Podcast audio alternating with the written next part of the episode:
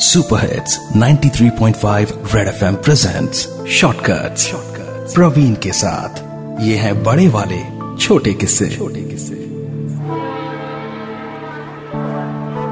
तीस साल से हूँ इस प्लेटफॉर्म पर और तीस साल में कितना कुछ बदल गया। पर एक चीज़ जो नहीं बदली वो है रमाकांत जी का स्वभाव।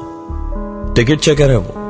और ऐसा कोई नहीं जो उनके हाथों बच गया जो भी आदमी बिना टिकट ट्रैवल करते पकड़ाया समझो उसका उस दिन उद्धार हो जाता। टिकट दिखाइए।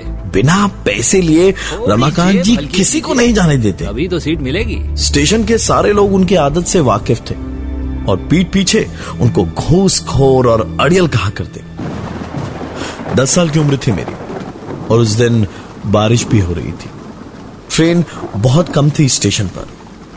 मैं प्लेटफॉर्म के एक किनारे में थी, जब दबे कदमों से रमाकांत जी मेरे पास में आए।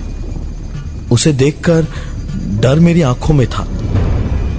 और उस एक दिन के बाद मेरी ज़िंदगी हमेशा हमेशा के लिए बदल गई।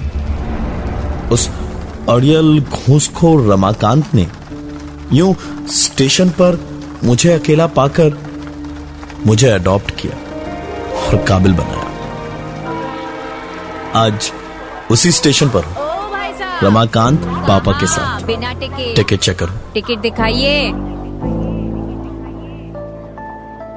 Super hits 93.5 red FM presents shortcuts Praveen के साथ।